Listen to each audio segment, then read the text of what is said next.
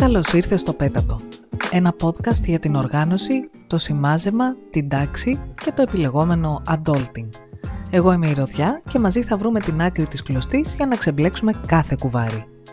Σε αυτή την εκπομπή συζητάω και προτείνω γενικές πρακτικές λύσεις για καθημερινά προβλήματα, αλλά είμαι εδώ για να συζητήσουμε τα δικά σου ξεχωριστά ζητήματα στις ΚΙΚΑΣ Συνεδρίες Προσωπικής Ανάπτυξης.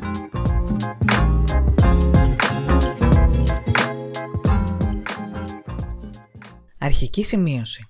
Η διαχείριση του άγχους είναι ζήτημα ψυχικής υγείας που αντιμετωπίζεται μέσα από θεραπεία. Κανένα coaching δεν μπορεί να υποκαταστήσει τη θεραπευτική διαδικασία. Έχεις πιάσει ποτέ την εαυτή σου να σκέφτεται για το μέλλον; Πώς νομίζεις ότι το αντιμετωπίζεις και ποιος πιστεύεις πως είναι ο αντίκτυπος των σκέψεών σου; Σήμερα θα δούμε κάποιες προτάσεις για το πώς να αντιμετωπίσεις το παρόν για να έχεις ένα ευχάριστο μέλλον. Οι σκέψεις μας πάνω στο θέμα συνήθως χωρίζονται σε δύο κατηγορίες. Στο άγχος για το μέλλον και στις υποθέσεις που κάνουμε για τη μελλοντική εαυτή μας. Ας τα πιάσουμε λοιπόν ένα-ένα. Άγχος για το μέλλον. Hm, τι είναι το μέλλον; Το λεξικό τριανταφυλλίδι το ορίζει ως «ο χρόνος που ακολουθεί το παρόν». Και θα μου πεις ρε Ροδιά, πολύ φλού δεν είναι αυτός ο ορισμός. Ε, όχι. Νομίζω πως είναι εξαιρετικά σαφής. Η μέτρηση του χρόνου είναι ανθρώπινη εφεύρεση. Μην περιμένεις να είναι τέλεια. Εμείς επιλέγουμε τι ακριβώς εννοούμε όταν μιλάμε για το μέλλον.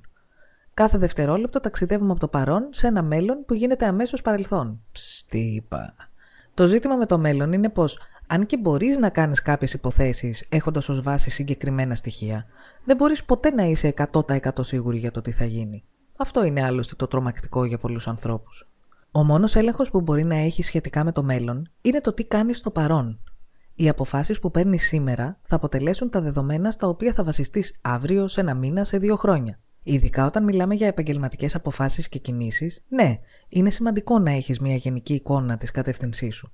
Είναι σημαντικό να ορίζεις βραχυπρόθεσμους, μεσοπρόθεσμους και μακρυπρόθεσμους στόχους. Αλλά δεν πρέπει ποτέ να ξεχνάς πως όσο καλό και αν είναι το πλάνο που έχεις κάνει για το μέλλον, εάν δεν κάνεις σήμερα την απαραίτητη δουλειά, δεν θα μπορέσεις να το υλοποιήσεις.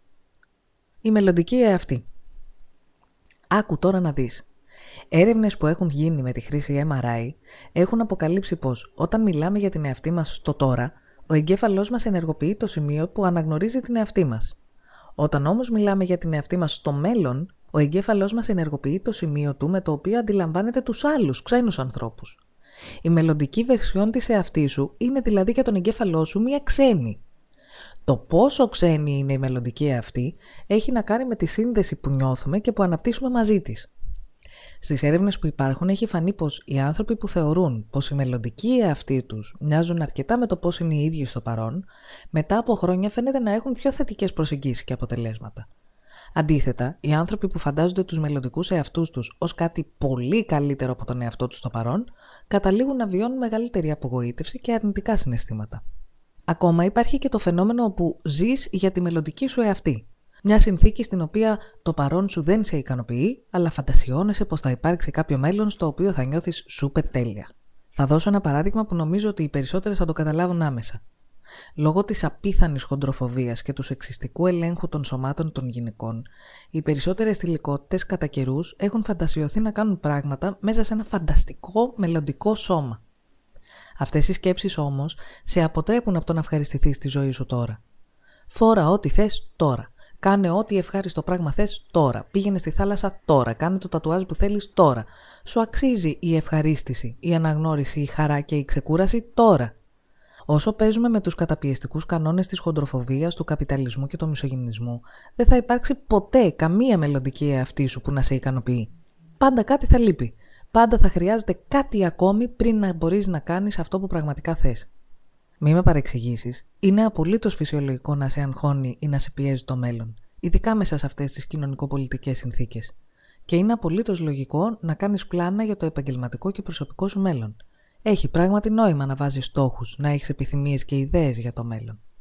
Απλώς σε παρακαλώ, μην ξεχνάς ότι υπάρχεις στο παρόν και σου αξίζει να ζεις καλά τώρα.